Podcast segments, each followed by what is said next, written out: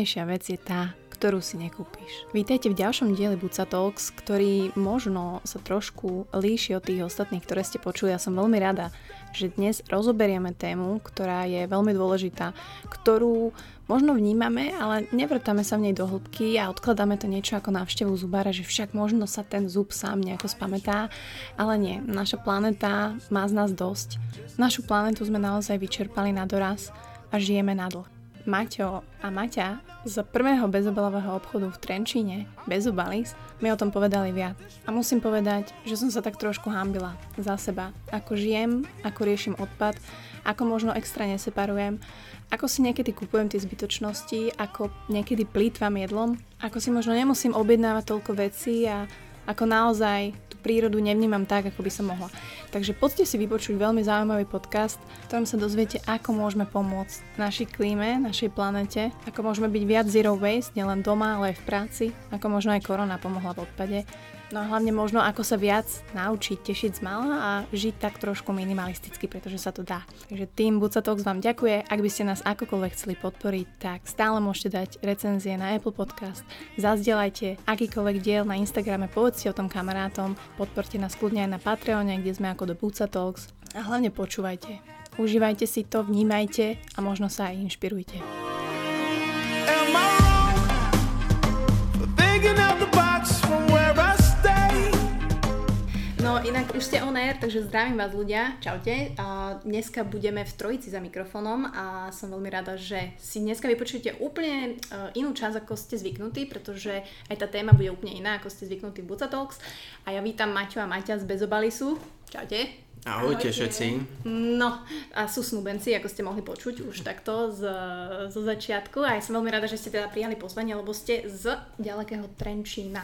A prišli vlastne do Bratislavy ku mne, do môjho intergalaktického štúdia a pokecať vlastne o tom, čo, čo robia a čomu sa venujú. No a ja musím povedať, že ja ako buca som v tomto fakt like, takže ja sa budem pýtať veľmi laicky, zaujíma ma to. Tiež ma zaujíma, ako ja viem sa do toho viacej dostať, do tejto problematiky, či už bezobalových vecí, vášho obchodu, vášho biznisu, ako byť viacej zero waste, ako naozaj vnímať, že aký to má dopad, pretože to si stále myslím, že ľudia si to možno nevedia predstaviť a nielen mladí, ale aj takí starší. Takže okrem toho, že ste zasnúbení a teda ste v partnerskom vzťahu, tak ste aj v biznicovom vzťahu. Ale my sme sa nejako spojili s tým, že vy ste vlastne prvým obchodíkom v Trenčine, ktorý bol bezobalový, tak? Tak, tak. Takže áno, partneri v živote aj v podnikaní. A funguje to stále? Všetko v pohode? Funguje, funguje. Ani by sme to nemenili a v podstate... Teraz máte tak pozera, hej? Ale sme... Sama som zvedala na túto odpoveď. Usmieva sa, takže všetko je v pohode. Uh, nie, no my by sme to nemenili ani, lebo toto bolo práve um, ako keby aj hlavný dôvod, prečo sme do toho išli. My sme sa spoznali v práci ako kolegovia. Nečakané.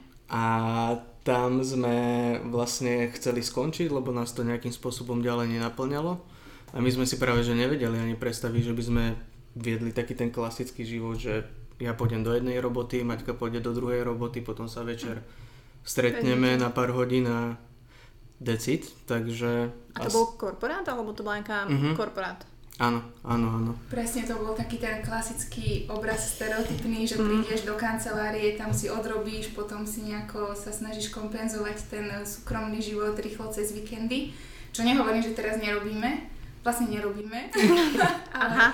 Ale išlo o to, že my sme sa poznali vlastne veľmi dobre ako kolegovia, vedeli sme, ako reagujeme na nejaké také situácie aj pracovné, aký máme ako máme mieru zodpovednosti k povinnostiam, potom sme sa spoznali aj ako kamaráti, takže my sme sa mali tak prekúknutých navzájom a potom keď sme teda sa rozhodli, že odídeme, tak to bolo presne ako Maťo hovoril, že sme ani nás nenapadlo, že by sme vlastne nemali robiť spolu, lebo sme boli no. na to zvyknutí aj tým, že sme robili predtým v robote na nejakých spoločných projektoch. A čiže aj v týme spolu nejako. Takže áno, no... Tak čiastočne, no. Tak sa to striedalo, no, ale mali sme tú skúsenosť, že nebolo to také, že fúha, takého ťa nepoznám, tak uh, pre nás to bolo úplne taká prirodzená vec. Vedeli sme, že chceme proste zdieľať aj také tie pracovné veci spolu Aj keď sme si samozrejme boli vedomi tých rizik, že áno, môže prísť nejaká ponorka, veľa ľudí sa nás na to pýtalo a stále sa nás na to aj pýtajú, že či to stále dávame. Vyzeráte v pohode celkom, tak ja sa to nebudem pýtať, lebo zatiaľ to je v pohode. Áno, pokračuj.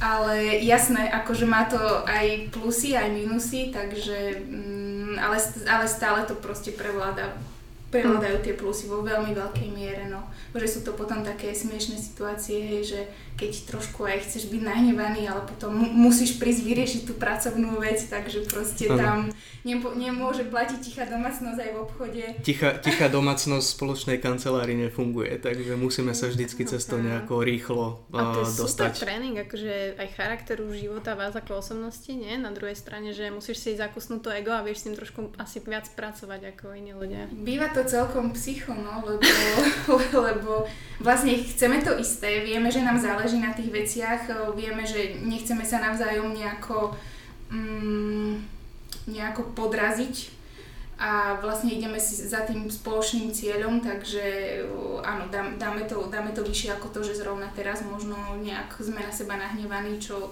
akože nehovorím, že býva nejako často, ale sme proste úplne normálny pár, ktorý rieši úplne normálne problémy, takže keď k tomu príde, tak je to také špecifické potom v tej robote, ale, ale je to stále super, akože ne, ne, nemenili by sme to, o tom sme sa aj viackrát bavili, že hmm. stále sme v tom našom mode, že ani po tých troch rokoch, čo takto fungujeme, tak si nevieme predstaviť to, že by sme sa videli na dve hodinky večera a povedali, hmm. že a ani sa mi nechce hovoriť o tom, čo som zažil hmm. v robote. Myslím, že práve, že nám to v oveľa viac veciach ako keby pomohlo, alebo Skrátka, že je to taký ten challenge, ktorému sa nevyhneš a skôr nás to posunulo dopredu aj v tom práve v tých vzťahových veciach. Mm-hmm. No, no to ja sa opýtam detálnejšie za chvíľku, ale teda vy ste odišli z tej práce už keď ste boli pár? Áno. Tak. My Čiže... sme sa tam dali dokopy a tam tak. sme sa tak eh, poriadne povzbudili obidva navzájom, mm-hmm. že áno, teda ideme dať výpoveď, tak sme ju dávali naraz, už ako pár mm-hmm. a potom vlastne prišlo to rozhodnutie, že že čo ďalej. Že a ten plán tam už bol, že, alebo ste tú ideu možno mať raz bezobalový obchod, ako ste si sadli s papierom a ceruskou, že let's do brainstorming a že čo by nás naplňalo, čo by sme robili? No presne tak to bolo. V podstate nám bolo hneď jasné, že proste podnikanie bude to, tá cesta ešte a... počkaj, ešte, ešte ne, nebolo to práve, že úplne takto, lebo my sme mali trošku iný plán, my sme chceli ísť no. na rok my sme chceli ísť na rok cestovať. Vlastne, hej. Uh-huh. A to sa nám nepodarilo, takže... A nepodarilo hej. sa to prečo? Lebo ste si povedali, že idete do tohto? Mm-mm, tam nám prišli nejaké zdravotné veci do toho, Aha. že o, kvôli mne sme vlastne nemohli ísť, lebo mne sa ukázal vtedy strašne taký silný mm, exém, uh-huh. ale v takej fáze, že sa nedalo veľmi existovať ani tak obyčajne, takže tam nám vlastne no. úplne mm, vypadlo, vypadol tento plán ísť tak hey, no. Toto sme museli vlastne skrečovať a ale stále my sme mali ten plán, že vlastne po tejto, to sme mali rozrátané, že to mala byť poloročná cesta a že keď sa z nej vrátime, tak uh, budeme vlastne, uh-huh. sa vrhneme do podnikania, takže akurát, že to sa nám priblížilo od toho pol roka. No a inak to bolo tak, ako si spomínala, že sme si teda uh, sadli, začali sme brainstormovať, čo budeme robiť a ten bezobalový obchod uh, inak nebol prvý úplne plán. Mm-hmm. Uh, taký náš prvý podnikateľský zámer bol skôr v cestovnom ruchu a v takom cestovnom um, mm. turizme, tam vlastne tiež v tej lokalite, kde, kde teraz sme, skôr to malo byť tak na Mijave a tam v okolí sme mali taký takú víziu, ale tam nám to stroskotalo vlastne už pri finančnom pláne. My sme zistili, že na to teda v že tomto to momente to... prachy mm. nemáme, tak eh, no a potom prišiel vlastne ten bezobalový obchod úplne prirodzene tiež z toho, že nám to tak vyšlo, že tam budeme vedieť zúžitkovať aj tie naše skúsenosti, vedomosti z práce, zároveň je to niečo, eh, čo poznáme a riešime v súkromnom živote, takže sa to aj s tým spojilo, tak sme si povedali, že skúsime. A to už bolo ale rozhodnutie zo dňa na deň doslova, lebo to bolo také, že my sme vlastne, nám toto je taká blízka téma a uh, sledovali sme tie veci aj v zahraničí, sme videli, že fungujú a tak. A potom to bolo naozaj doslova tak, že sme sa postavili, že poďme si aj my otvoriť bezobalový obchod. A to, to bolo no. všetko.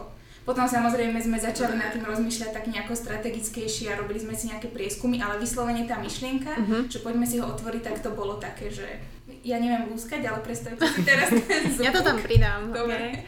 No tak to bolo také. Aha, ok, dobre. A čiže vy ste v tom svojom živote popri kreovaní tejto idei už žili nejakým takýmto štýlom, hej, že zero že naozaj ste sa venovali tej problematike, snažili ste sa ho aplikovať v domácnosti a žili ste s tým, hej? Uh-huh. Tak ako sa dalo, áno. My sme, uh-huh. my sme o, predtým mali aj spolubývajúcich, takže samozrejme, že sme neboli tam nejakí takí policajti odpadoví, ale o, áno, čo sa týka proste našich životov, tak ako to vyzeralo v praxi?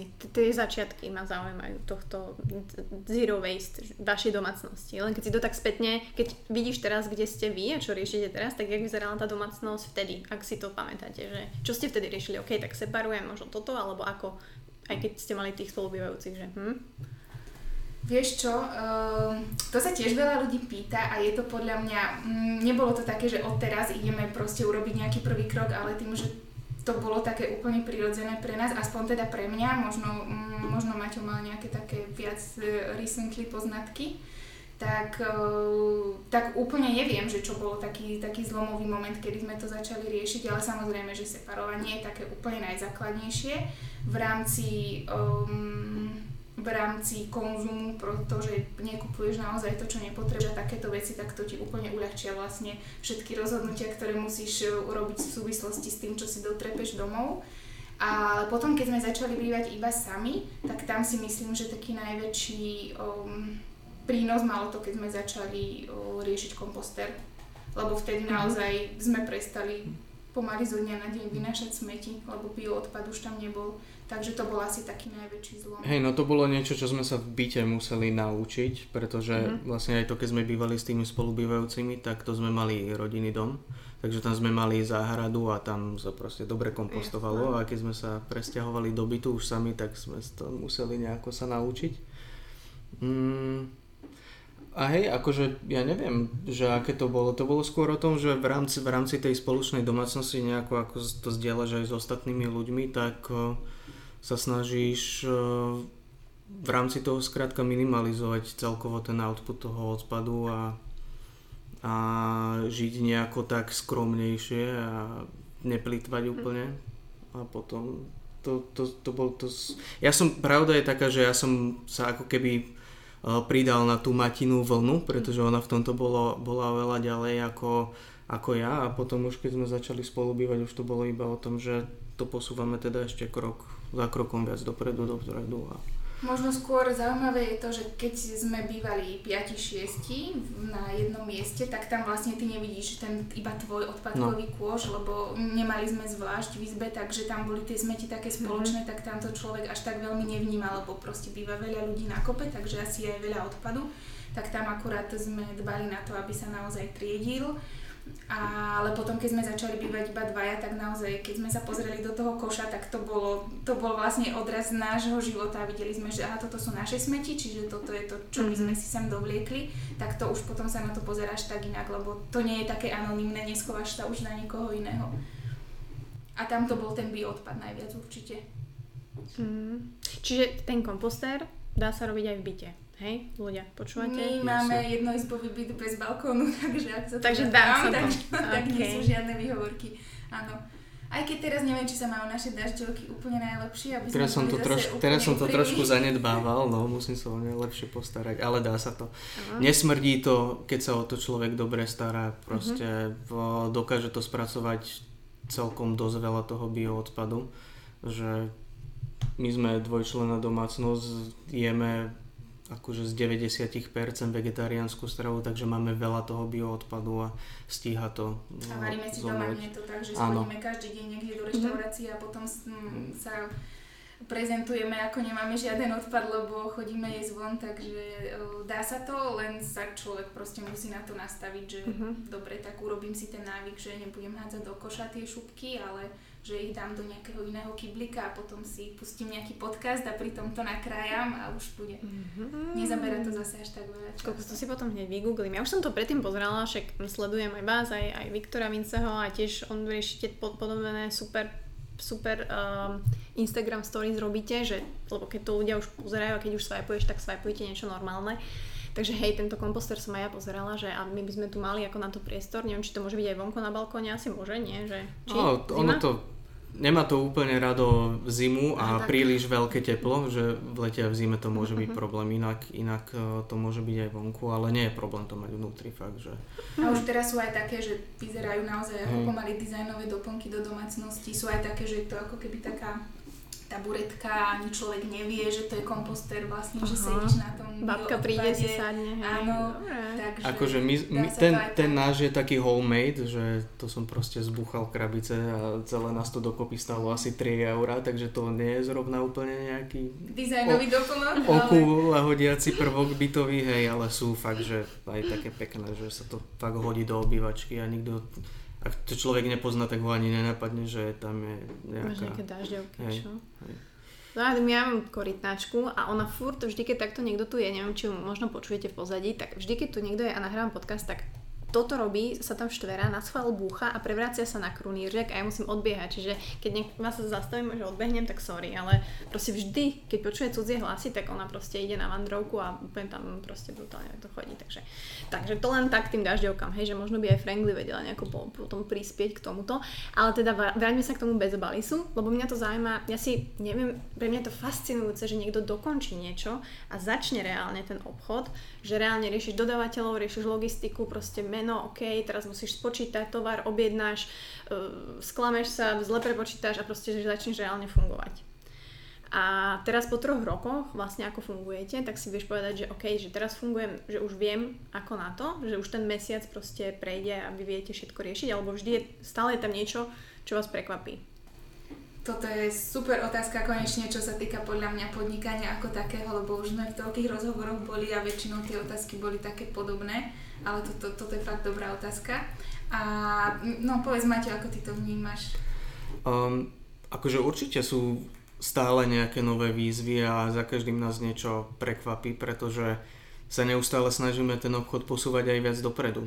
To znamená, že za každým aj skúšame nejaké nové veci a, a skrátka akože mesiac čo mesiac urobíme niečo, čo sme dovtedy nerobili a musíme sa to naučiť, alebo sa na tom popálime, alebo zistíme, že to je možno slepá ulička, mm. takže ideme inakade. Takže, takže áno. A, a je aj pravda, že zo začiatku my sme sa fakt také tie základné procesné veci v rámci obchodu, ako hovoríš, že na, ako rozbehnúť kasu, alebo proste mm to boli pre nás také dosť uh, neznáme veci, takže to sme sa učili úplne od piky. Akože my sme boli z biznisového prostredia, aj sme riešili marketing v podstate celú našu kariéru aj popri škole. Takže toto boli veci, kde sme si, to čo sme sa naučili, sme pretavili iba do praxe a pokiaľ sme to dovtedy robili pre niekoho iného, tak teraz sme to robili vyslovene pre nás, čiže to bolo super. No ale presne tie ostatné, tie, tie základné veci, presne ako si dobre nastaviť sklad, ako, ako urobiť proste nejaký ten dodávateľsko-odberateľský network, aj s tým, že vlastne sme um, už priamo v tom obchode na tej prevádzke nechceli uh, produkovať žiaden odpad. Mm. A na začiatku bolo veľmi náročné urobiť teda nejaké, nejaké fajn nejaký fajn tok toho materiálu, že čo s ním, teda prvý pol rok my sme v podstate no. iba hordovali veci, veci, veci, nechceli sme ich vyhadzovať a nevedeli sme úplne čo, čo s tým, nemali sme tie správne kontakty a tak nejak po pol, pol roka nám trvalo, kým sme našli odberateľov ako keby aj pre tie naše všetky zvyšky, čo nám ostávajú, hej, čiže krabice do e-shopov, výplňové materiály zase do iného typu e-shopu, uh, nejaké vrecia alebo niečo použiteľné remeselníkom, ktorí z toho vedia urobiť nové produkty alebo čo si um, nejaké ešte použiteľné obaly zase do nejakých družstiev alebo tak, kde to vedeli použiť na krmivo napríklad. A to vlastne sa náš, nám až po pol roku uľavilo, že sme vypraznili ako keby ten sklad aj od takýchto vecí mm-hmm. a mhm. už to proste tak nejak plynulo tiekol ten materiál, ak to môžem tak nazvať. Takže akože furt sa učíme nejaké nové veci. No my sme totiž nechceli otvoriť ten obchod len preto, aby vyzeral, že je pekný a že si môžeš teda prísť doniesť, doniesť vlastnú nádobku a do nej nabrať, čo je super, ale my sme chceli aj to zákulisie urobiť naozaj také, také práve, lebo nám naozaj záležalo na tom, aby sme ani ako firma, firmička um, neprispievali nejakou veľkou hromadou odpadu. Takže sme si tým vlastne na jednej strane strašne skomplikovali život, lebo oveľa mhm. jednoduchšie by bolo všetko to vyhadzovať a mali by sme vždy aj pekne uprataný sklad, ne, nemuseli by sme venovať čas a energiu tomu, aby sme sa dohadovali s jedným, či si zoberie tieto tri vrecia a ďalší zase niečo iné, ale keď sa nám to potom pol roku podarilo, tak to je taký super pocit, že mhm. my vynášame z nášho obchodu podľa mňa, dovolím si povedať, že menej smetí ako nejaká obyčajná no, domácnosť. Ďaleko menej, no.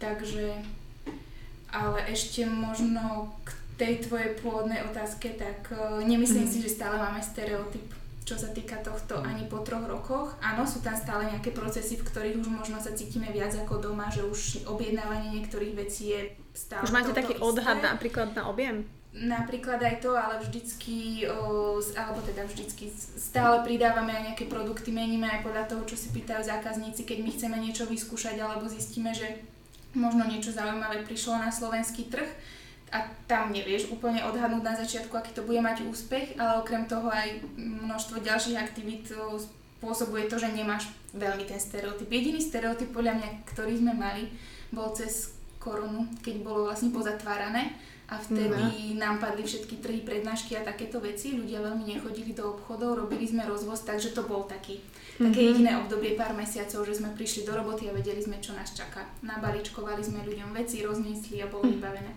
Ale mm. už sa teraz znovu porozbiehali aj nejaké projekty, prednášky a tak, takže každý deň je taký, že vždy sa stane, že príde nejaký telefonát a musíš riešiť zrazu niečo, čo si nečakal. A mať, vy máte aktívny e-shop? Alebo je to v procese, alebo, alebo iba ľudia chodia nakupovať k vám do obchodu, že kamenná to je? Zatiaľ, zatiaľ je to kamenná tak. prevádzka. No. A myslím, že už môžem povedať, že e-shop je v procese, takže... Tak budete vedieť ako pam, prvý. Pam, pam, OK, hej. yes. Yes, ja milujem odchytávať ľudí, vždy prvé Buca Talks. Áno, môžeš Áno, pokračovať? Tak. Takže no to bude taká jedna celkom veľká zásadná novinka, no, že uh-huh. už by sme to do pár mesiacov chceli, chceli spustiť aj tak, aby to bolo, aby to bolo funkčné. No. Aj presne a... pre ten prípad, že keby znovu sa niečo stalo, že sa nebude dať fungovať v bežnom režime, tak aby si ľudia vedeli takto tiež vyklikať a samozrejme bude spojený tiež aj s osvetou takou istou, ako robíme na Instagrame, Facebooku, takže tam budú aj články, blogy a tak tak to bude také vlastne to isté prostredie, ktoré vytvárame mm-hmm. v obchode na život, tak chceme preniesť aj do toho okay. No ja som na to aj myslela, že e, ja som aj Honzovi hovorila, lebo mi dával otázky a ja vždy hovorím, že ja chcem mať podcast e, Politika free a Corona free, ale proste niekedy to nejde, tak sme sa skoro pohávali, že ale to je dobrá otázka, lebo to súvisí s tým, hovorím áno, viem. Samozrejme korona, prežili ste ju, každého zasiahla, ale vnímate vy, že asi tá korona možno v tom odpade asi pomohla v, nie v tom dobrom smere tým, že ľudia akože Volt donáška a tak ďalej, že je to citeľné? To je jedna vec, že o odpade v takomto jednorázovom to asi nemalo úplne priaznivý vplyv, ale napríklad e, celkovo nejaký negatívny vplyv na životné prostredie v globále, tak to sa znížilo práve počas mm. korony. Mala dosť zásadný vplyv aj na to, kedy sme mali Overshoot Day, celosvetový, ktorý sa v podstate posunul skoro o mesiac, alebo na neskôr. O tri týždne, ale je to tiež dosť taká komplikovaná otázka, lebo aj to, čo ty hovoríš, máte samozrejme lietadla prestali Áno. lietať, okamžite emisie sa znížili to bola a podobne. veľká časť, no. Len sa na to treba pozerať z dvoch hľadisk, z toho krátkodobého, kedy naozaj to malo citeľný vplyv, kedy videli v Číne modrú oblohu a, a podobné krásne veci. Ale čo nastane potom? Ale to presne z toho dlhodobého hľadiska, tak to je presne tá otázka, že ako sa postavia teraz, čiže korona free a politika free, ale musím povedať. Poďte, ja, ja som to nadhodila, takže môžeš. Áno, ako sa k tomu postavia politiky štátov teraz vo všeobecnosti, nielen Slovensko, ako naštartovať tú ekonomiku, či budú zohľadňovať nejaké zelené riešenia, alebo či budú chcieť naštartovať skrz také tie prvoplánové mm. veci typu uhlie, ropa a podobne. Takže ono to môže mať z dlhodobého hľadiska aj oveľa negatívnejší vplyv. A keď sa bavíme len o tom odpade, to, čo vyhadzujeme do koša, tak to množstvo zrástlo a na, na to boli aj štatistiky, prieskumy, um, jednak samozrejme rúška, všetky tieto jednorazové veci, jednak doma boli ľudia, presne ako si hovorila, takže si objednávali oveľa viac jedla a podobne, mm. fľaše s vodou a všetky tieto veci. Um, myslím, že dúfam, že sa nepomýlim, keď poviem, že na Bratislave bol robený prieskum, že sa o 25% zvyšilo množstvo komunálneho odpadu mm. počas tej prvej vlny, čo je dosť. No, a teraz je zásadné fakt to, že sme na kryžovatke a máme dve cesty, že buď pôjdeme teda presne cestou tých environmentálne priaznivejších riešení a pokúsime sa proste viac zapojiť obnoviteľné zdroje energie a pôjdeme cestou výskumu a vývoja a bude to dlhšia cesta, ťažšia, drahšia. Alebo sa naštartujú tie ekonomiky presne rýchlo, lacno, budeme zase robiť to, čo vieme, to, čo sme robili doteraz a akože z ekonomického hľadiska to fungovalo. Mm. Tak ide o to, že či si zoberieme, teda, či sa vydáme tou ľahšou alebo ťažšou cestou. No. Ale väčšinou tie kratšie, ľahšie cesty nebývajú až tak dobré no, v dlhodobom výhľade. Šťastie je, že napríklad Európska únia sa na to pozera tiež takto, cez tiež také zelenšie okuliare a dáva cieľ. Ale fakt, ktoré... fakt? Že je to mm. reálne? Tie ciele, či sú reálne? No a či aj tí ľudia tam sú reálne, majú reálne uvažovanie a reálne to vnímajú a že reálne by sa to urobilo. No, akože ono, všetko to, vychádza to tak, že je to reálne, je to uskutočniteľné, ale fakt to nebude ľahké a fakt to na to treba komitment zo všetkých strán, akože súkromný sektor, legislatívci, um, to ako sa správajú jednotlivci v domácnostiach, akože keď sa toto všetko spojí, je to dosiahnutelné. No otázka je, no, že ako to nakoniec dopadne. No. Určite to nebude jednoduché. Akože to určite. Nie. Tie ciele zniejú celkom ambiciozne, ale zase nie sú úplne nedosiahnutelné. A to sa bavíme len o Európskej únii, no. ale napríklad veľký vplyv bude mať aj to, ako dopadnú voľby v Amerike, čo Amerika. sa týka mm, celosvetového významu Takže je to, je to strašne komplexná otázka. No. Ale samozrejme presne to, čo máte povedali, je dôležité, že aj sa to týka aj politikov, aj inštitúcií, výrobcov, ale aj spotrebiteľov, čo sme vlastne aj my, obyčajní ľudia a bez nich to tiež nepôjde. Takže ak to možno pôsobilo tieto predchádzajúce slova ako nejaká veľká depka, že aj tak sa s tým nič nedá robiť, tak, tak to nie je pravda, lebo tiež aj obyčajní ľudia sú veľmi dôležitý článok v tom celom reťazci jednak majú v ruke volebné lístky, čo je obrovská sila, jednak majú v ruke peniaze. Čo je ešte čo je väčší volebný lístok. Uh-huh, áno, a s tým sa dá robiť veľmi veľa. A stále môžete začať minimálne tým kompostom, akože to není, hej, že to sú tie maličkosti, ale áno, ďakujem, že to Určite. spomínate, lebo ako treba šíriť tú osvetu a teda vy už šírite nie len to, že máte teda bezobalový obchod a no, tak, ale robili ste, aj kým nebola táto korona, rôzne prednášky aj na školách a aj pre firmy ponúkate také veci. Ten dopyt je, nezaujíma ten dopyt, že či reálne k vám prídu firmy, že, že hm, počúvaj Maťa, že ako by sme tu náš ten kancel mohli, mohli robiť viac zero waste, alebo je, je tam väčší záujem z tých škôl, alebo vy si ich musíte vyhľadať, alebo aká je tam tá spojitosť toho, mm. alebo bola teda. Tuto si to nejako nevyhľadávame my um, vyslovene cieľene, pretože to nemá zmysel, ak to tí ľudia nechcú. A pokiaľ ide o dopyt s firiem, tak ten je. Tomu sa, tomu sa tešíme.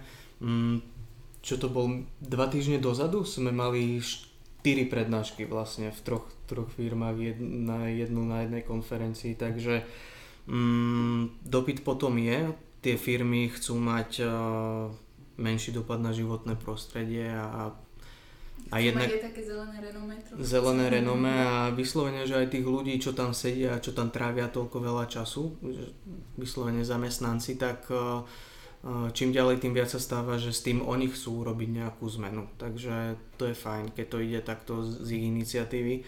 A čo sa týka škôl, tak tam je super, že koľkokrát nás žiaci volajú do svojich projektov, ktoré rozbehli nejaké a, zelené super. na školách. Mm, volajú nás do diskusí ako to je úplne neuveriteľné, keď si niekedy tak zaspomíname, že čo my sme riešili na strednej, keď sme boli, hej, tak to vôbec by nás nenapadlo, že by sme urobili nejaký proste zelený jarmok na škole a mm-hmm. spojený s, so vzdelávaním spolužiakov v týchto eko veciach a že vyslovene takto si nás zavolajú tam do diskusie alebo na prednášku, takže to je úplne super. Ale tiež tam treba povedať, že keď je to z iniciatívy žiakov, tak vtedy, vtedy to má najväčší zmysel, lebo máme aj takú skúsenosť, keď sa namotivované učiteľky o, si vybavili takto prednášku mm-hmm.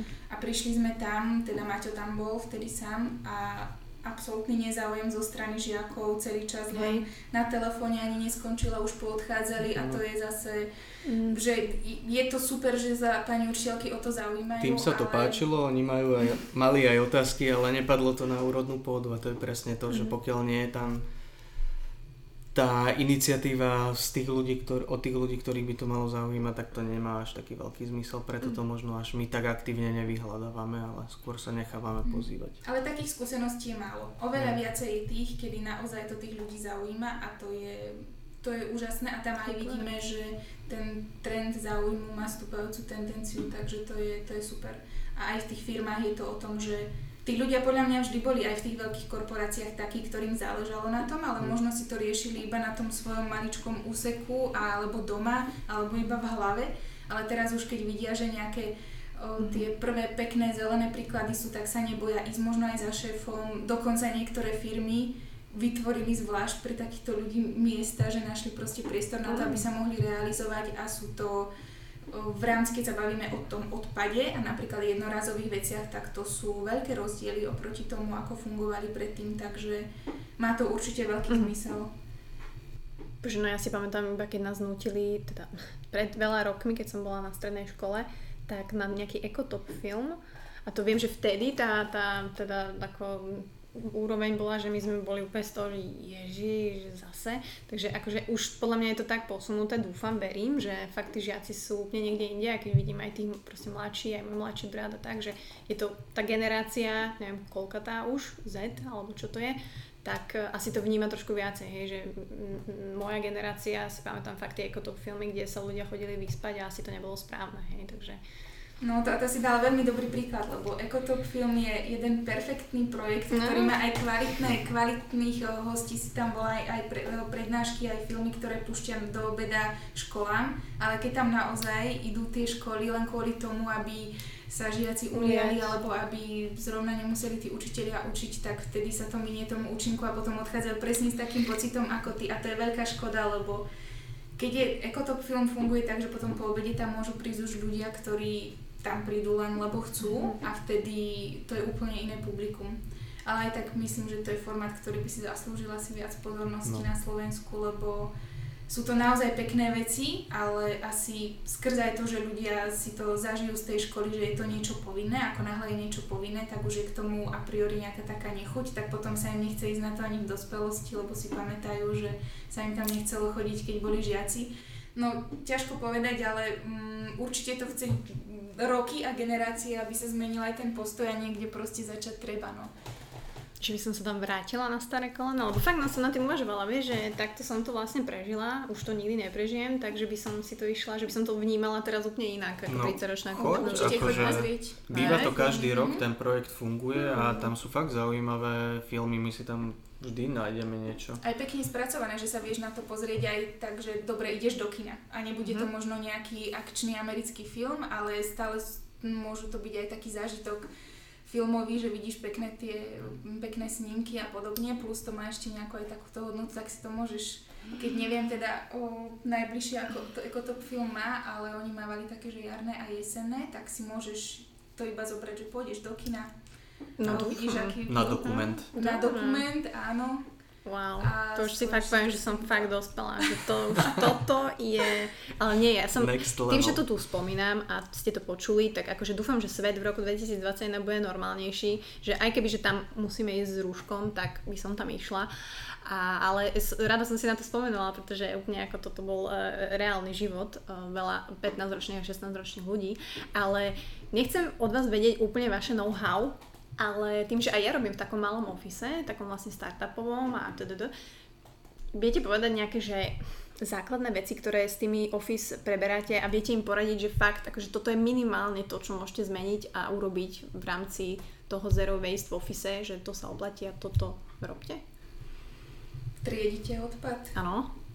Tak to je najdôležitejšia vec, alebo teda najdôležitejšia. V tej hierarchii predchádzania vzniku odpadov je to vlastne až jedna z tých najposlednejších vecí a tá, čo je úplne na na vrchole je, že predchádzať tomu, čo si vlastne aj donesiete do tej kancelárie, čiže ak sa dá, tak všetko riešiť elektronicky, faktúry, katalógy, ak máte, u nás to vždycky tak bolo, že sme mali hory katalógov, ktoré uh-huh. si mhm. aj tak nikto nikdy neprelistoval a iba sme vedeli, že takto ako prídu, tak ich potom posunieme do, do koša, takže naozaj o, odhlasovať sa od zberu takýchto vecí, o ktorých viete, že nebudete, nebudete využívať, ak sa zúčastňujete nejakých podujatí, kde buď vy vytvárate nejaké takeaway, kľúčenky, balóniky a mhm. takéto uh-huh. veci, alebo ak vy by ste ich mali poberať, tak to je tiež vec, kde o, môžete dať tomu zákazníkovi tú hodnotu, alebo teda pre vás aj nejakú reklamu, ale možno v nejakom zmysluplnejšom predmete, možno niečo... Akom?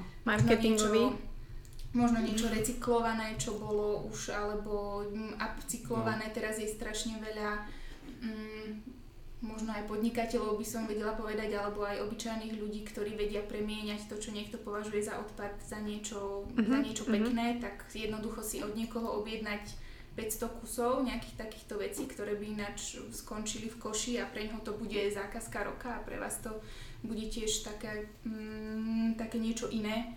O, zápisníky, ktoré ktoré sú urobené z papierok, šmírakov alebo proste takéto veci nejaké. A môže to byť kľudne aj kľúčenka, ale z materiálu, ktorý mm, by bol pre niekoho odpad nejaká drevená dýha, z ktorej vie mm-hmm. niekto pekne niečo urobiť, dáva, dávam tam vaše logo. Takže nad takýmito vecami sa proste zamyslieť, že či každá tá vec, ktorú niekomu posúvate, či sa mu aj na niečo zíde, alebo to bude jednorázové. Či máte v kancelárii mm, plastové fľaše, z ktorých pijete vodu, alebo či nemôžete tam mať nejaké čbány, alebo dispenzere. Uh-huh, uh-huh. Uh, už vidím, že možno áno. Alebo či máte kapsulový kávovar, alebo to nie, sa to dá riešiť nejako inak. Sypaný uh-huh. čaj, lufy v kuchynke, akože to sa dá vyslovene od takýchto fyzických vecí až po to, že čím svietíte, aké, aké energie. do Nemáme tlačené. Uh-huh. No, to, tak, to, to je perfektné. Vybavené. Prvý krok vybavený. Poďte robiť k nám, zháňame developerov. A v takýchto práve, že v malých ofisoch to je podľa mňa aj oveľa jednoduchšie, akože v, v malom ofise sa dá pekne implementovať napríklad aj ten komposter, hej, že keď vás nie je až tak veľa, tak, tak by to tam mohlo fungovať. Áno, ono práve, že a to sa týka mm, všeobecne menších štruktúr aj na úrovni obcí, že čím, čím menší nejaký aglomerát, je to to správne slovo? Znie to dobre, ne, necháme ho tak, je to dobre, cool. Uh, čím menší aglomerát, tak tým uh, ľahšie je tam potom aj tá, ten proces kontroly, uh, nie je tam taká anonimita, je potom oveľa väčšia pravdepodobnosť komitmentu, že ľudia naozaj aj budú to dodržovať, aj sa budú cítiť um, ako dôležitá súčasť celej tej zmeny, takže možno práve tým, že máte malý office, tak to dáva oveľa väčší zmysel, mm-hmm. lebo sa mhm. človek nejako neschová za to, že Tebe to si mhm. nikto nevšimne, keď urobím niečo, niečo inak. Mm. Môžete si mm, urobiť zberné miesto na použité zubné kevky, na batérky, potom to spoločne odovzdávať Môžete si, ak tam máte viacej báb, môžete si začať vymieňať oblečenie raz za čas, alebo chalani si môžu skúsiť začať mm. vymieňať. To. Tak to je, to možno by ste boli Predstavujem si tých kolegov, že fúa, môže byť. Ale keď je takto, že býva, bývajú mm, baby v ofise, tak to sa celkom vie tak uchytiť, že alebo knížky si môžete vymieňať, aby ste si nemuseli kupovať vždycky nové, že to potom prejde mm-hmm. z tých kancelárskych vecí mm. už do takých osobných životov. A... Aha, to, to je, do, to je Môžete sa pozrieť na to, že čím sa vám tam umývajú priestory, hej, že mm-hmm. dá sa k tomu k tomuto tiež pristupovať ekologicky, že nemusí to byť úplne tá konvenčná chémia, mm. môžu to byť prírodné produkty, môžu byť vo vratných obaloch a tak, takže... Keď je vás málo, tak možno miesto jednorazových papierových utierok na ruky v kúpeľni môžu byť uterák a no. takéto podobné veci, takže dá sa, dá sa toho veľa. Sú toho mraky. Si, Možno si len všimnite uh, v kancli, že aké sú také tie vaše denné rutiny, že z, z akého toku prichádza najviac odpadov, že či si všetci objednáte jedlo a tým pádom mm. sú to tie boxy, alebo, alebo čo je u vás ten najväčší zdroj to. Áno, áno, viem, neviem, či to mám teraz hovoriť do eteru, ale aj riešim aj, vie, že jedlo a, a pitie, s tým, že ako máme ten benefit, že môže byť plná ladnička a tiež je mi ľúto že sú zvyknutí, ja neviem, že chceš si niekedy dať tú kolu, ale zase keď chceš živiť kancel, tak proste ja musím tým pádom objednať veľa mm. plechoviek a už minulé som sa nad tým tak zamýšľala, že fúha, že to asi není OK. Čiže snažím sa to uchopiť nejak tak, že ako by som mohla vlastne, aby oni nepocitili nejak ten ne, ne, komfort, no tak to je taký first world problems, mm. ale aby tam stále mali proste to, na čo majú chuť, alebo si vedeli, len aby tam ten odpad nebol, ktorý akože teraz viem, že vlastne ja robím, lebo ja to objednávam, hej, čiže mm. to, že oni si objednajú obedy, lebo tak developeri a chodíš, chodíš, chodíš, potom pol hodinu tak klikneš a tak to asi moc neovplyvňujem, poviem, že teraz nebudeš jesť, zase nevarím v office, ale vieš, že takto som na tým sa zamýšľala, že aj sme sa bavili, že ak by sme to inak spravili, že aby mali plnú ladničku, akože OK, môžeme tam, hej, ja neviem, urobíme si raketníkovi do skla, nejakú malinovku, OK, len to je jedna taká maličká časť toho. No a treba sa presne si povedala dobrý bod, že pozrieť aj na to, kto tam sedí, lebo takisto ako keď v podnikaní nemôžeš si vymyslieť produkt pre ľudí, ktorých to nebude zaujímať, že musíš poznať svojho zákazníka, tak v tomto prípade musíš poznať svojich kolegov a začať tým, čo je pre nich najmenej bolestivé, aby si im hneď nespôsobila taký šok, že potom každý tvoj ďalší krok budú hejtovať a a priori ho nebudú s tým súhlasiť, tak možno uh, sa začať na nich tak pozerať um, presne takýmito očami, že čo je pre nich dôležité a čo je pre nich najmenej dôležité a začať tými vecami, ktoré by najmenej považovali za, e, za problém a potom sa veľmi postupne krok za krokom dopracovať aj k, k tomu, áno. Mm. Takže ak, ak možno toto jedlo je pre nich také, že to by hneď pocitili a by sa začali stiažovať, tak začať niečím iným. Možno si nevšimnú to, že sa začne mm, používať na záchode recyklovaný toaletný papier. To si možno ani nevšimnú a tiež to bude ďalší krok. Oni si nevšimnú ani keď tam je tá rolka a už na ňom nie je, takže nikto ju nedá dole. Že fakt Vidíš, tak e, začni záchodom, tam očividne sú nejaké no, nedostatky. Dobre, dobre, nemyslím si, že to počúva, takže si dovolujem teraz, ale nie, ďakujem, akože chcela som sa takto prakticky spýtať, lebo však ako m, mm, veľa ľudí takto funguje a má kancle a, a to riešia, verím tomu, ale vráťme sa ešte, lebo toto je o vás podcast, k tomu bezobalisu, jak tam vlastne fungujete, alebo poviem vám, jak to vnímam ja Máme v Bratislave na Jesenského je tiež taký obchodík nejaký. A tým, že ja e, nie som úplne v tomto, vždy chodím okolo, pre mňa je to úplne strašne krásne a úplne by som tam chcela mať tam všetkých kamarátov a chodiť tam, ale vo mne to zbudzovalo vždy, mm, že som sa hambila tam vstúpiť. A neviem, že či ste sa s tým stretli, alebo stále sa stretávate a pritom myslím si, že ja som človek, ktorý ako sa nehambí a nemá akože problém s tým, ale tu fakt som mala taký pocit, že sa hambím, lebo by som nevedela akože raz som to prekonala a išla som dovnútra a mala som tú najlepšiu aviváž, ktorú mi tam načapovali. Ja vôbec som nevedela, hej, nevedela som, ako to funguje tam, asi to závisí aj od toho človeka, ktorý tam je, ako asi toho človeka, ktorý nevie nič, uvedie a všetko mu ukáže. Že či sa vy stále stretávate s takýmito ľuďmi, ako som ja, že idú okolo alebo nevedia a že či to stále je pre nich akože taký problém. Jasné, stretávame sa s takými ľuďmi a hlavne čo... O, vôbec nie si jedinečná. Hlavne, čo by som chcela, aby odznelo, že presne nebojte sa tam proste vstúpiť a popozerať sa. U nás to je tiež koľkokrát tak, že vyslovene človek vojde, nič si nekúpi, iba sa popozerá, presne porozpráva sa s nami, zistí ako to funguje, zistí, že nemusí mať e, na všetko vlastné nádobky, že aj keď nemá, tak proste nič sa nedieje.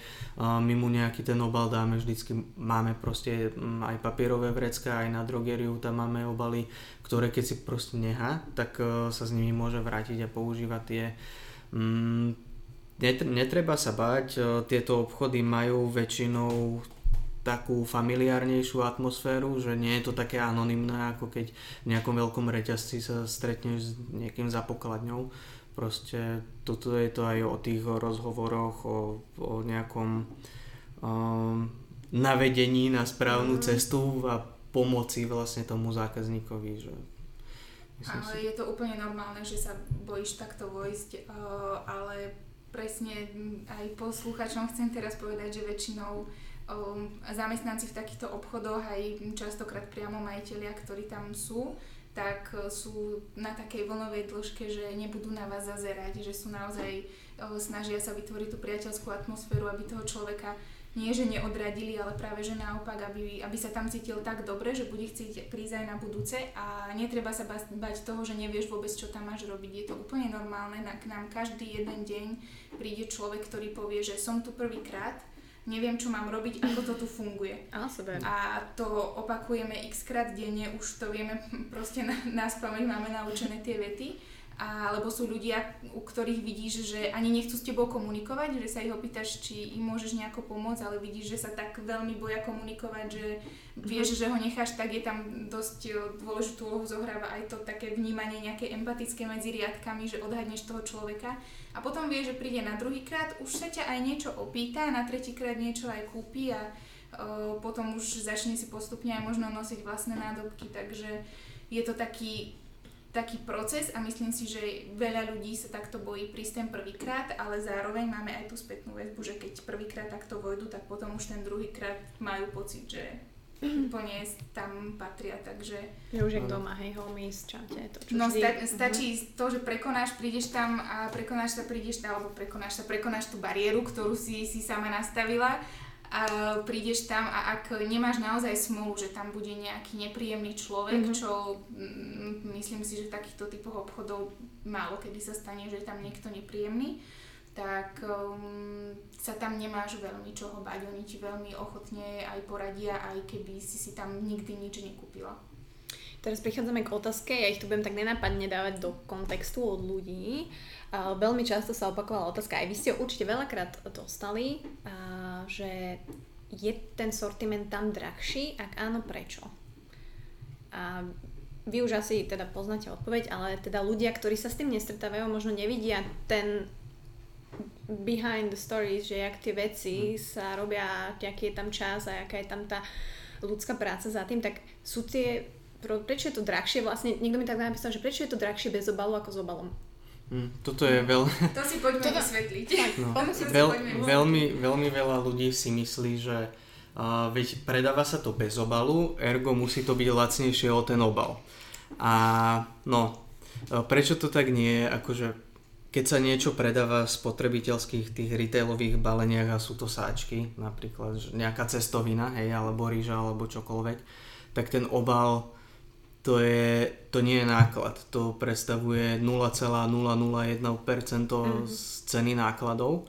A práve, že my keď chceme nastaviť e, logistiku vo vratných potravinových boxoch, tak toto je pre výrobcu alebo dodávateľa náklad, pretože ak si predstavíme, že niekto vyrába cestoviny, tak on musí vypnúť tú baličku, to je veľký stroj, proste, ktorý má nejako nakalibrovaný a tiež, mm-hmm. aby zarábal peniaze, musí ísť na nejakú optimálnu kapacitu, tak ho musí zastaviť, urobiť nejaký nový stream pre, tie, mm-hmm. pre ten tovar, v tomto prípade cestovinu a dať to do našich vratných potravinových boxov, tie nám musí priniesť, potom my mu dáme prázdne, ktoré si znova zoberie k sebe a naplní. Takže toto je práve ten náklad. Plus tá sterilizácia okolo, aby naozaj to bolo zabezpečené, že sú no. nezávadné hygienicky tie boxy, musí ich nakúpiť, musí riskovať aj to, že sa mu nevrátia napríklad, čiže zvažovať to, ako ich dať za zálohu. To potom zase spôsobuje v účtovníctve nejaké problémy, no. to je celý rad mhm. procesov, ktoré sa za tým skrývajú. A potom spustiť znova tú balíčku a znova ju nakalibrovať a bla bla bla. Proste je toho strašne veľa, takže množstvo výrobcov sa k tomuto dá, akože jasné, že to pre nich je stále nejakým spôsobom profitabilné, lebo by to nerobili, ale oveľa menej. Mm-hmm. Takže väčšinou to robia preto, že sa im tá myšlienka páči, že to je udržateľnejšie a ekologickejšie a v podstate veľa takýchto dodávateľov a výrobcov sme my na začiatku museli vyslovene presvedčiť, na to, aby sa dali aj na takýto spôsob toho predaja a boli sme prví, s ktorými to skúšali a boli sme mhm. aj taký pilotný projekt pre nich. Teraz je to už o dosť ľahšie pre ďalšie obchody, ktoré sa otvárajú, pretože už je to taká zavedená vec. Takže to, to je mhm. iba na margo toho, mhm. že prečo to s obalom nie je lacnejšie. Okay. Ale aj napriek tomu my máme nastavenú takú cenovú politiku, že keď človek porovnáva, že vyslovene ten istý produkt, ktorý kúpi u nás a je dostupný aj niekde v štandardnom obchodnom reťazci, tak tá cena je tam de facto rovnaká. Niekde sme možno lacnejší, radovo pár proste centov alebo drahší zase radovo pár centov ale treba porovnávať naozaj ten istý produkt od toho jedného dodávateľa. Mm-hmm. Pretože ne, nejde úplne porovnávať, že rýža s rýžou. Uh, my keď sme my tým, že sme obchod, aký sme, tak riešime aj to, že z akých krajín ku nám príde tá komodita, akým spôsobom je uh, vypestovaná. Pokiaľ ide o nejakú potravinu, akým spôsobom sú zaplatení tí ľudia, ktorí sú do toho zainvolvovaní, takže toto sa všetko ukáže aj na tej cene.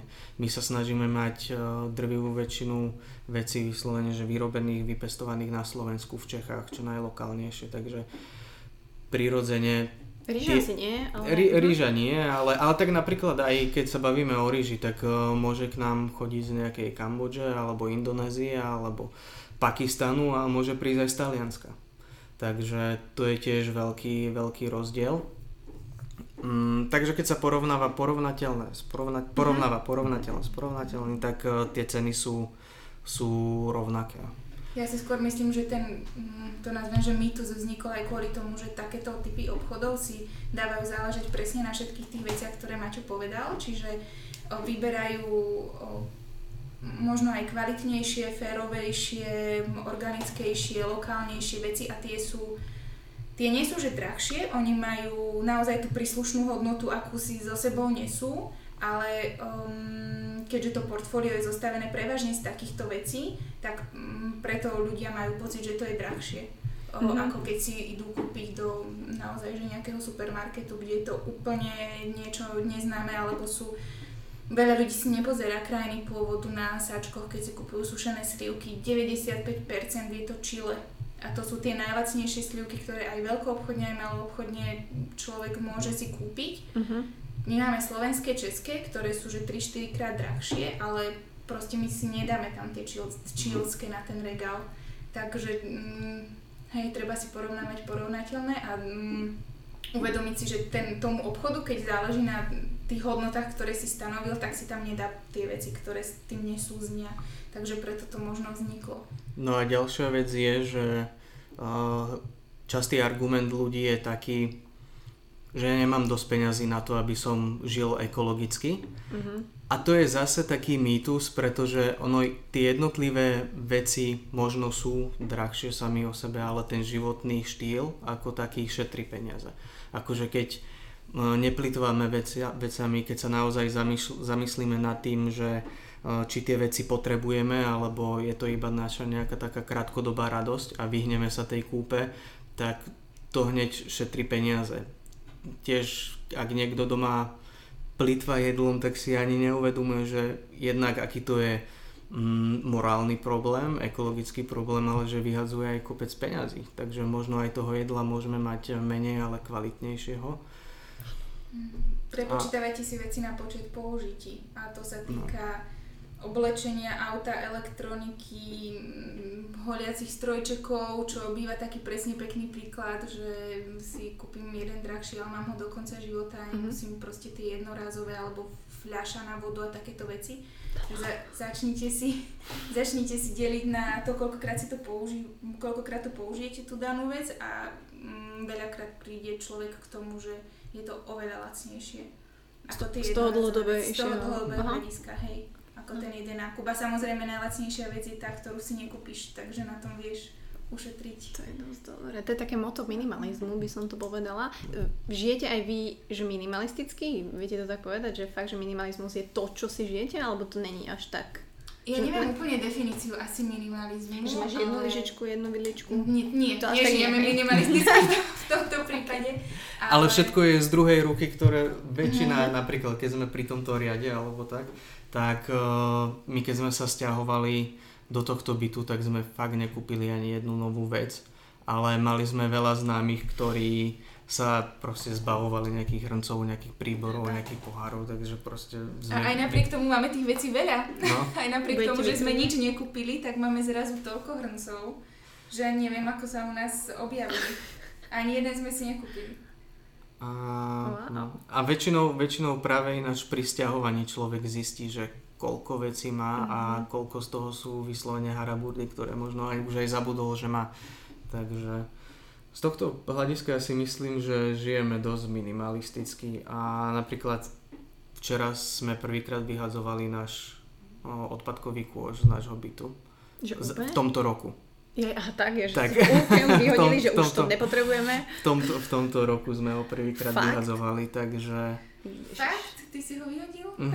No, už, ja už bol myslela, plný, už bol plný. Ja som myslela, že na Silvestra budeme mať také symbolické vyhodenie, Wow. že po 12 mesiacoch. Nevydalo to úplne, ale tak... No. 10 je tiež podľa mňa pohoda. To je, to je akože masaker. Ale sme iba dvaja zase, No. tak to vždycky na to Ja, upozorňujem. ja som vedela, že sa budem cítiť blbo pri tomto podcaste. No ale... vidíš, a to, je, to sme vôbec nechceli, takže... Nie, nie, nie, nie, vážne. Ako ja, však ja som rada, lebo ja som si vedoma mojich chýb.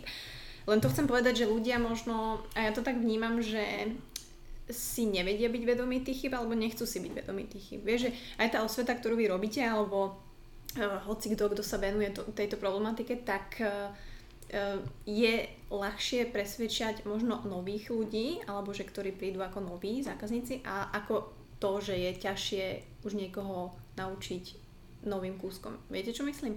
Že je ľahšie získať nového človeka, ktorý, OK, že budem to robiť, ako presvedčať niekoho, kto už si žije tým životom a možno nechce to meniť, alebo nevidí možno ten dopad, alebo prečo by som mal, ja neviem, mať kompost so žížalami, lebo môžem to No je vyhodiť to- a je to jednoduchšie. Ono je to asi aj dosť individuálne, lebo v rámci tých rozhovorov, ktoré máme aj so zákazníkmi, s rodinou, s kamošmi, tak každý má nejaký taký svoj príbeh a u mnohých o, príde taký, taký wake-up call um, iného charakteru, že niekto si pozrie nejaký dokument napríklad, lebo mu odporúči kamoška alebo nejaký super influencer, ktorého obdivuje a proste pozrie si na základe toho nejaký dokument a zrazu zostane zhrozený a prehodnotí to celé.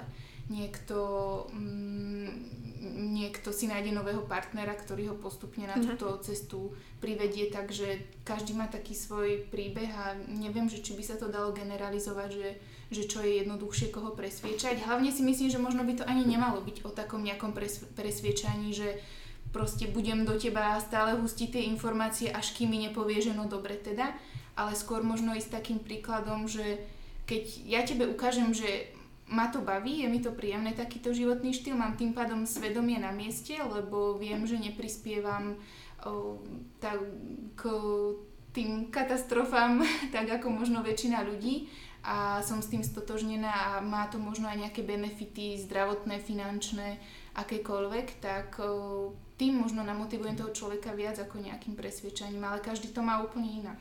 Určite, určite ísť príkladom je tá správna cesta, podľa mňa. A, lebo konec koncov mm, ľudia sú vždycky náchylnejší a, prijať nejakú zmenu, keď sú presvedčení o tom, že to je z ich hlavy a nie z Mhm. niekoho iného. Takže um, väčšinou to príde k takému bodu, že si povedia, že že, a, že toto je vlastne dobrá vec, a že ma to napadlo, aký som dobrý a poťapkám sa po pleci a budem to, budem, budem to praktizovať. A no jasné, však behaviorálna psychológia to musí byť. No, teraz už k nám nikto nepríde do pohode, A- Trenčín, idete.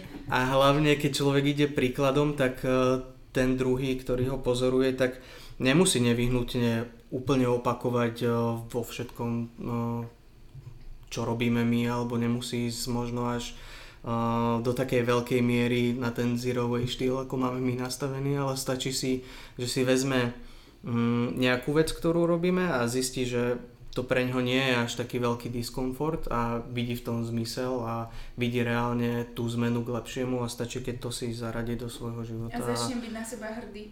A už to je dosť veľký krok. No. A je to tam ten pocit, že takýto, že taká tá satisfakcia so sebou, keď urobíš niečo takéto pre životné prostredie alebo niekoho, alebo s tými kevkami, to som si pozerala, že áno, alebo keď uh, som presne ten komposter pozerala, že by sme to s chalami spravili a poznám veľa ľudí, ktorí takto v minimalistickom si robia svoje a je to krásne a milé, takže myslím si, že presne tak ukázať, možno nie ukazovať prstom na niekoho iného, že tento robí zle, robte to takto, ale presne ukazovať, že ako to robíte vy a kto chce počúva, kto chce pozera a bude to robiť. No presne tak, to je podľa mňa tá správna cesta. No a čo si myslíš teda, keď ty máš uh, nedostatky v tomto, keď si hovorila, že si si vedomá svojich nedostatkov? Tak uh, akože úprimne my si niekedy objednávame to jedlo.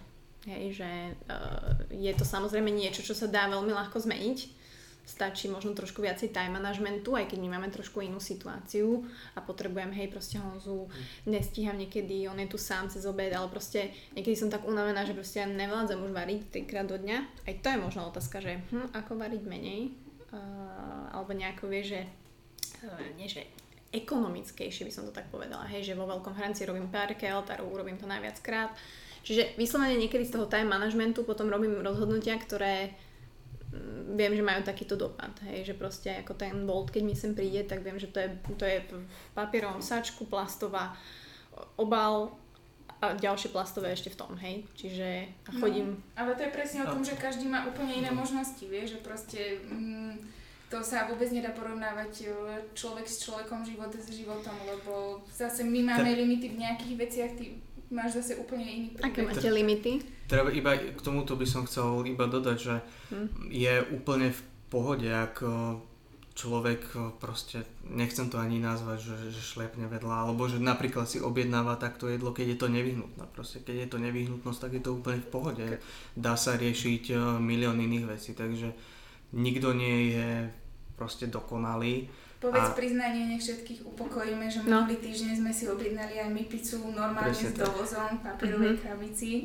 A tiež to nebolo preto, že sme museli, ale proste no, tak núdza, raz, že... raz máš chuť a skrátka aj sa ti nechce a akože podľa mňa je to úplne v pohode. A, mm, my sme možno až v takomto extréme, ale zase treba si uvedomiť, že zase my sa tým reálne aj živíme, hej, že my tak vedieme náš e, biznis, snažíme sa naozaj ísť aj verejnosti ako príkladom v tomto, takže u nás je to tak častočne možno, že aj práca. Vyslovene. A nevieme sa na to už inak pozerať. No. Že to už keď sa do toho takto zamotáš, tak už ti to proste nedá. No.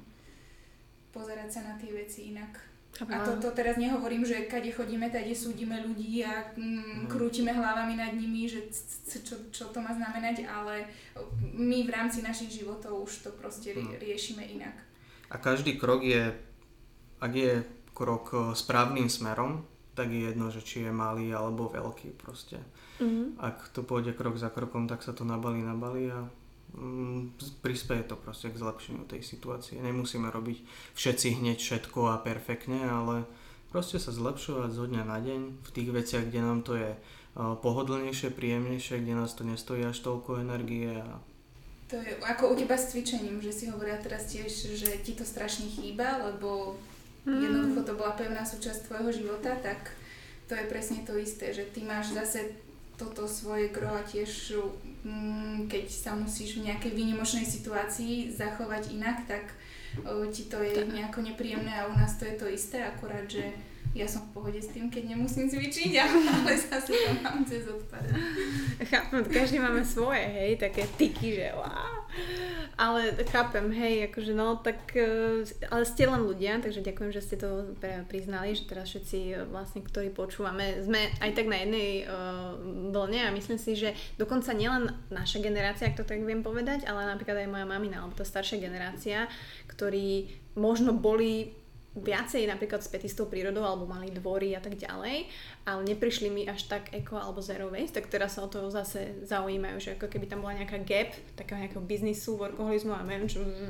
A teraz vlastne, ak máš tých 50-60, tak zase vlastne sa snažia možno tiež vlastne prispievať v tomto a vidím to vlastne na našich a aj známych, takže som mega rada.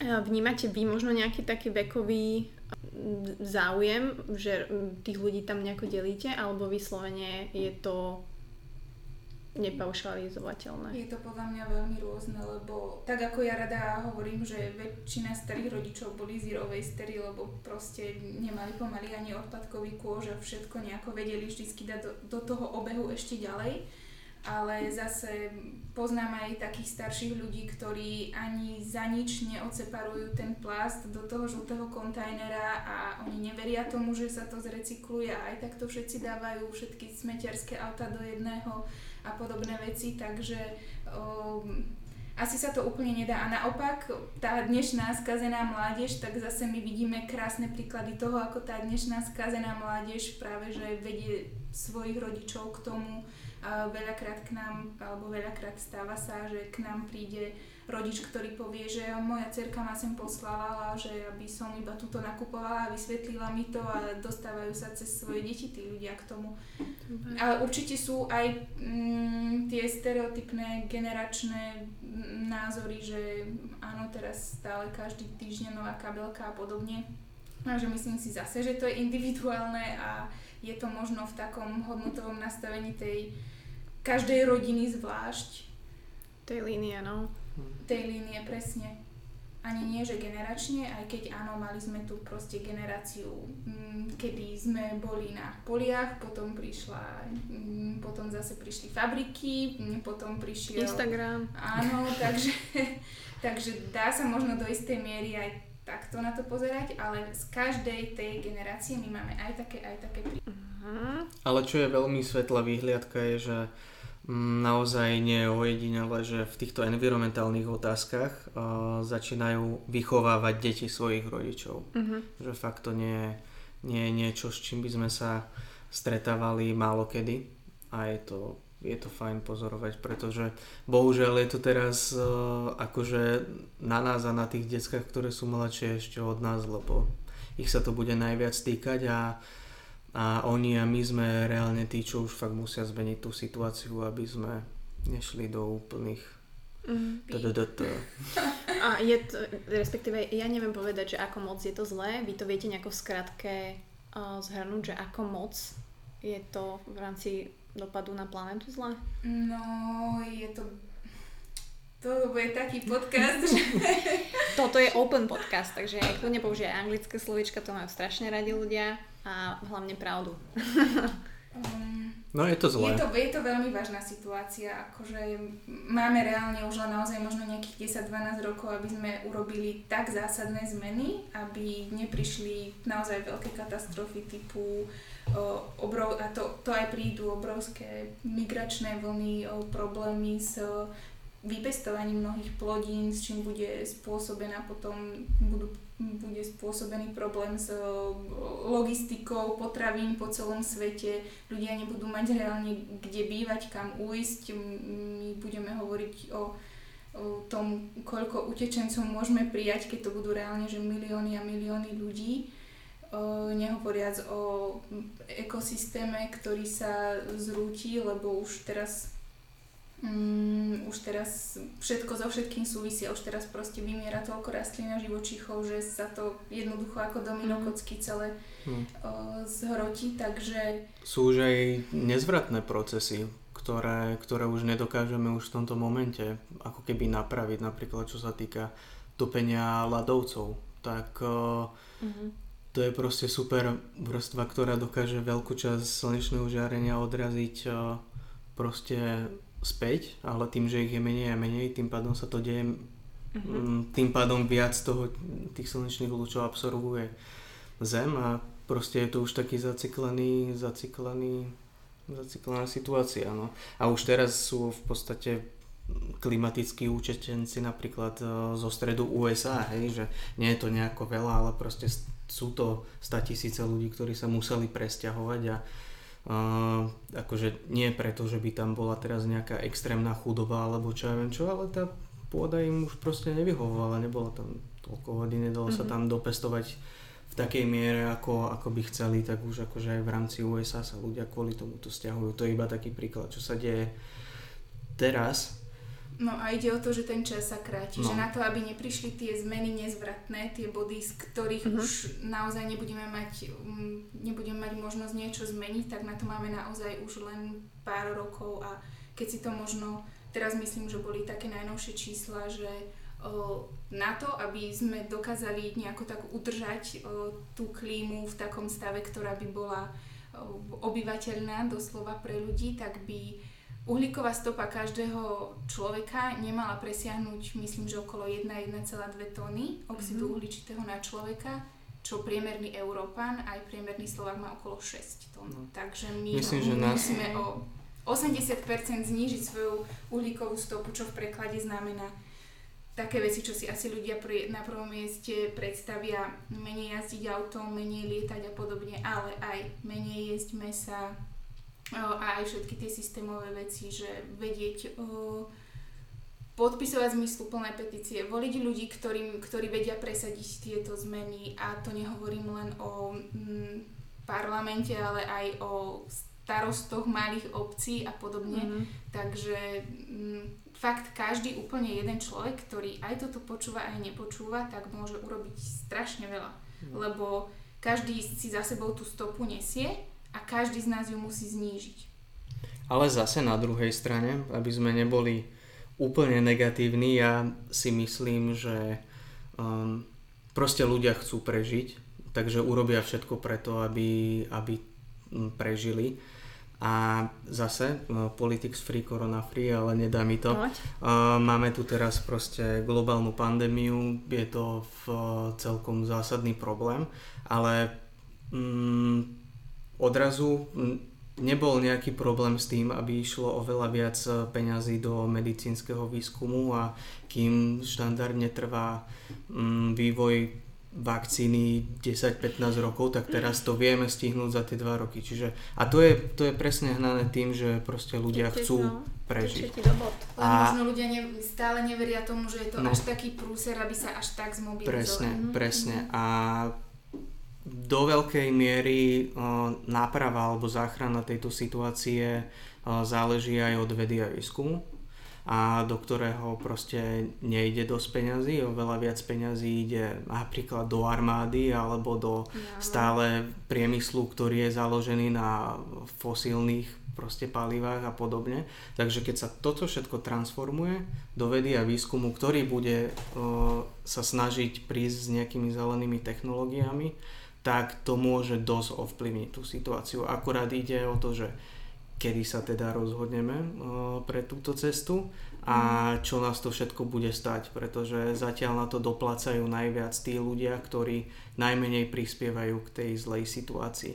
Až keď na to budú pri, uh, doplácať tí ľudia, ktorí to majú v rukách, tak až vtedy sa to svične a a no, to tak, už možno, ale môže byť aj neskoro. Môže to byť aj neskoro, ale zase ja si myslím, že to bude proste tak dramatické, že to nejakým spôsobom ale zachráni tú situáciu. Ale to, že my to musíme najprv pocítiť, až potom sa to začne. Bohužiaľ, no takí sme my ľudia. Mm. Ak teda si to ľudia ne, nedokážu uvedomiť aj bez toho, no, že napríklad keď si pozrú nejaký dokument alebo, alebo sa tomu to venujú, ale áno. A tí ľudia, ktorí možno ani to tom prvom rade nejako veľmi neriešia z takého globálneho hľadiska a nevrtajú sa v tých témach, to už aj pociťujú. A ako Maťo povedal, tak to sú tí ľudia, ktorí najmenej tomuto prispeli. Mm-hmm. Čiže tí ľudia, ktorí keď sa prepočítajú aj tie emisie, tak prispeli k tým no. číslam úplne najmenej, ale už oni teraz prichádzajú o, o vodu, už prichádzajú o poľnohospodárstvo keď, a už sa musia stiahovať. Keď USA začne prichádzať o Floridu napríklad, mm. lebo sa bude zaplavovať, tak uh, vtedy uvidíme možno tie zmeny. Ale Jak to dopadne? Aj nejaké celebrity, akože neviem, že to stojí na tých celebritách, ale je to podľa mňa v dnešnej dobe, keď fungujeme na tejto báze, že robia tomu osvetu a dávajú do toho svoje brutálne, teda veľké peniaze, neviem, aj Leo DiCaprio a ešte mnohí ďalší. Čiže ako ja si myslím, že toto je jedna z vecí, ktorá v tom zohrá jednu veľkú Áno, áno a to my hovoríme stále, že sme vďační tomu, že sa to dostáva už aj do tých komerčných sfér, lebo tým pádom sa to dostáva aj do takého pod, pod, prach, pod mm. prach tým ľuďom, ktorí by to možno inak neriešili a ktorých to reálne ani nezaujíma, ale už len tým, že to podvedome počúvajú, nasávajú tie informácie alebo presne, že obdivujú nejakého konkrétneho herca, influencera a podobne a vidia, že fúha, toto je môj vzor a on toto rieši, tak aj ja si to teda pozriem, takže je to veľmi dôležité a určite to nemá byť len o aktivistoch a dobrovoľníkoch, ktorí chodia mm, čistiť rieky a zbierať odpadky. Určite by to malo byť celý ten mix ľudí, aj politikov, aj hercov, aj obyčajných ľudí, aj učiteľov, každého. Musí to byť proste tá hlavná, hlavná téma dňa, pretože mm. skôr či neskôr akože fakt to bude naša existenčná otázka. No. Mohli by sme už tú tému dňa veru, ty kokos, uh, aj keď nepozerám moc televíziu, ale tak niekedy si kliknem na nejaké stránky, však vieme. Ale presne, že nemala by byť len jedna téma dňa aj tieto dni. Tak by som to chcela povedať v tomto Politika Free Corona Free podcaste. Už viem, aký bude názov tohto podcastu.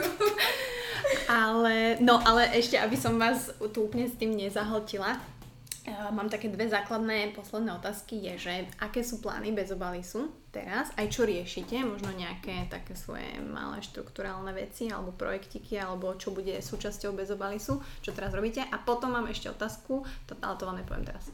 No, takže táto prvá teraz. Hej, to je škoda, lebo tu by som možno to ešte No mňa zaujíma ešte uh, Irán. Uh-huh. Irán? Uh-huh. To ma zaujíma. Uh-huh. Takže si môžete vybrať. Tak um, No, tak idem tými plánmi, no, lebo... Čo môžete povedať, to povedzte. Um, toto. to je to, že, že úplne veľa tak, toho nechceme, nechceme ne, hovoriť, ale, ale dosť zásadná vec teraz pre nás bude naozaj ten e-shop, ktorý fakt chceme spustiť tak, aby bol um, ekologicky prevádzkovaný, aby aj jeho no, stopa bola čo najmenšia, ale zároveň chceme proste ponúknuť túto možnosť aj zvyšku Slovenska. Nemáme teraz na to, aby sme si urobili sieť predajní po celom mhm. Slovensku mm. alebo po nejakom kraji alebo tak, takže sme si povedali, že toto bude tá cesta. A určite chceme aj inak e, rozširovať a zväčšovať náš biznis, aj o nové prevádzky.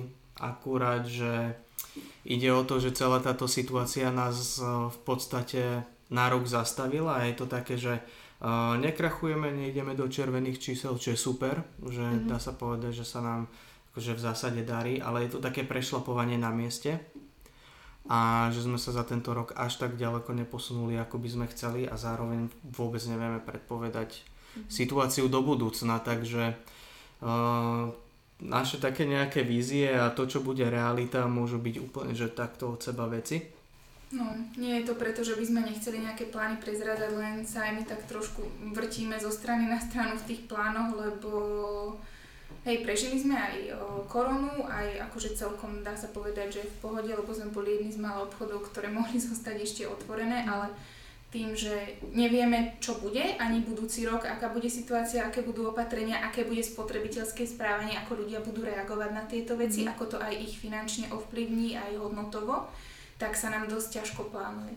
Tento rok sme mali, teda my tak pomyselne nastavený taký prelomový, že sme mali nejaké veci, do ktorých sme sa chceli pustiť, ale presne, že o rok sa nám to odkladá a teda dúfam, že iba o rok, ale uvidíme, lebo vôbec, vôbec v tomto podnikateľskom prostredí zrovna v takom období, ako sme my, že tie 3 roky, tak um, sa ťažko plánuje v takejto situácii, lebo v mm. našich uh, scenároch, ktoré sme si robili na začiatku pandémia nefigurovala, takže...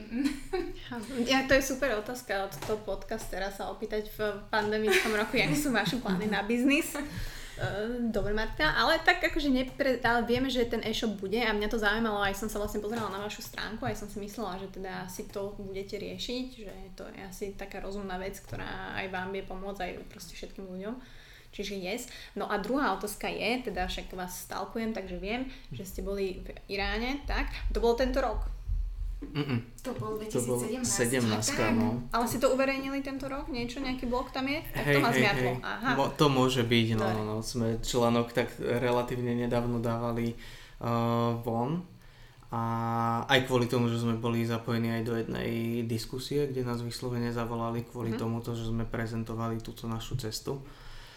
A no, to bolo super. Akože Irán je úžasná krajina, skvelá, plných ľudí. My sme sa nestretli nikdy, nikde s tak pohostinnými a priateľskými ľuďmi ako tam. A myslím, že ona je na vašom výžliste, nie? Preto sa pýtam. Teraz, teraz sa ako... mi to úplne tak objavilo, že keď som počúvala nejaký z hey. tvojich podcastov, že sa, že sa to tam tak mi to bliklo úplne. Čiže toto vlastne nie je vôbec pre ľudí, ale toto je pre mňa. Áno, čisto otázka. Je to, akože neváhaj, neváhaj a choď tam proste. Ak tam si nájde každý, no, všetko je tu krajina proste tak veľká, že tam za jednu návštevu zažiješ 4 ročné obdobie, hej, môžeš byť uh, niekde na horách, kde máš ešte sneh a keď pôjdeš dole na juh, tak budeš proste v púšti a sú tam krásne lesy, boli tam kúsky krajiny, ktoré nám úplne že pripomínali Island alebo Škótsko. Mm-hmm. Boli tam kraje, ktoré nám pripomínali Slovensko a už sme tam videli iba nejakého baču s ovcami a bolo by to kompletné.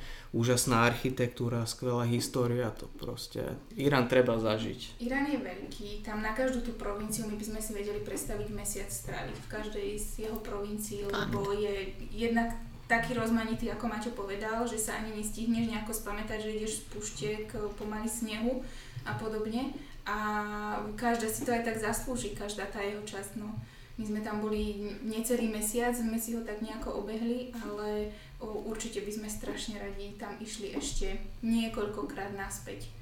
A tí ľudia, ktorých si tam ty nadviažeš tie vzťahy a kontakty, to je, to je niečo tak neskutočné, že mm, ja odvtedy nikdy už som nepovedala, že Slováci sú privetivý národ po tejto skúsenosti. Hej, vás pozývali domov na večere Just. a tak? My, no my sme tam boli mesiac a my sme v nejakom ubytovacom zariadení, kde sme si museli zaplatiť za strávenú noc. Sme mali asi dve noci takéto, alebo tri. Mm. Celý mesiac nás pozývali k sebe domov, úplne že random ľudia, ktorých sme stretli v autobuse, hostili nás, že dva dní a tak, že sme odchádzali plní ako z návštevy u babičky. Ako neskutočné. A naozaj netreba sa toho bať, treba oddeliť nejakú tú politickú situáciu, ktorá tam je, pretože vôbec nereprezentuje podľa mňa tých ľudí, ktorí tam sú. Mm, je to také, že ako strašne veľa máme spoločného s tými ľuďmi, možno ani nevieme. A treba naozaj rozlišovať to, že akí sú jednotlivci, akí sú občania tej krajiny a ako majú vládu a kto im vládne. Nešla by som tam so žiadnou cestovkou, išla by som tam vyslovene tak, že idem sa rozprávať s ľuďmi. Mm-hmm.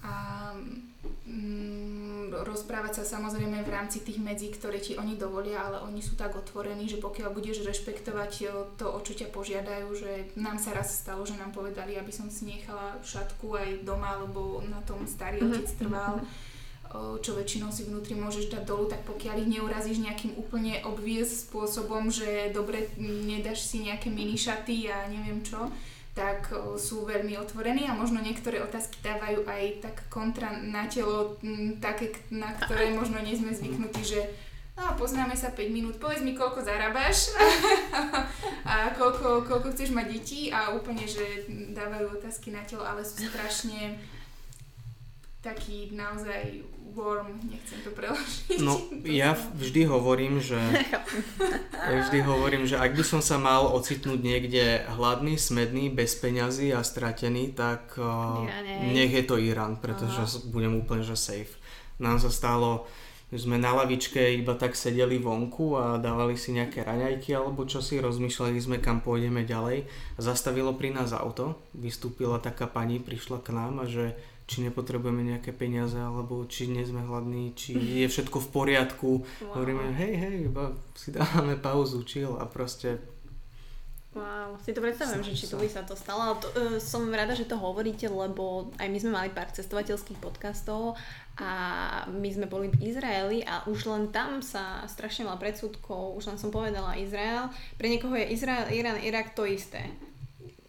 Hej, a keď by som povedala mojej babke, že chcem ísť do Iránu, tak koniec sveta. Hej, a že o tomto presne chceme hovoriť aj vlastne v budúcnosti a predstaviť tie krajiny tak, jak sú a reálne možno trošku zbúrať tie predsudky, ktoré máme, lebo, lebo ich máme a proste nechcem, aby ich mali, pretože je to veľká škoda, tak jak vy hovoríte, že to bolo krásne. Presne a toto bola jedna z vecí, ktorú, o ktorú nás aj oni poprosili, keď sme sa pýtali tých našich novozískaných kamošov tam, že ako im to môžeme vrátiť a tak, tak im povedali, že iba rozprávajte, ako ste sa tu cítili, aby nás nepoznali len z vašich správ, lebo oni veľmi dobre mm-hmm. vedia, aký obraz o nich máme a veľmi im to je ľúto. No, pritom nemôže byť viac vzdialený od reality, hádam ani. Mm-hmm. Tak týmto asi možno sa zamyslíte nad médiami Korona Free Podcast a e, Politika Free Podcast, že ako majú silu a ako možno by mohli aj tie médiá napríklad viac zaoberať tematikou, ktorú my sme dneska rozoberali a dávať ju do popredia a možno šíriť také povedomie o tom zero waste a o tej udržateľnosti. Takže ak to niekto taký počúva, tak eh, šírte to ďalej. No a tak ďakujem vám moc. Čo hovoríte, bolo to super, nie? No, my ďakujeme za pozvanie, No. perfektné. Kokos by som ešte kecala ďalej, ale vy musíte cestovať do Trenčína. No, takže hodinka pol, ďakujem veľmi pekne. Fakt, ak by ešte boli nejaké additional otázky, ktoré keď vypustím podcast, tak by som vás s nimi možno pootravovala. Uvidíme, ako budete mať čas, zase vás nechcem otravovať. S tým, že bez obalís budete mať odkazy pod eh, podcastom, takže určite vás prepojím a môžete sa teda tešiť na e-shop, keď už o ňom viete ako prvý. No a vám želám asi, aby sa vám darilo, aby ten rok 2020 skončil dobre a 2021 asi aby bol lepší, že asi pre všetkých a hlavne pre vás. Takže ďakujem ešte raz. Ďakujeme. Am I wrong for thinking out the box?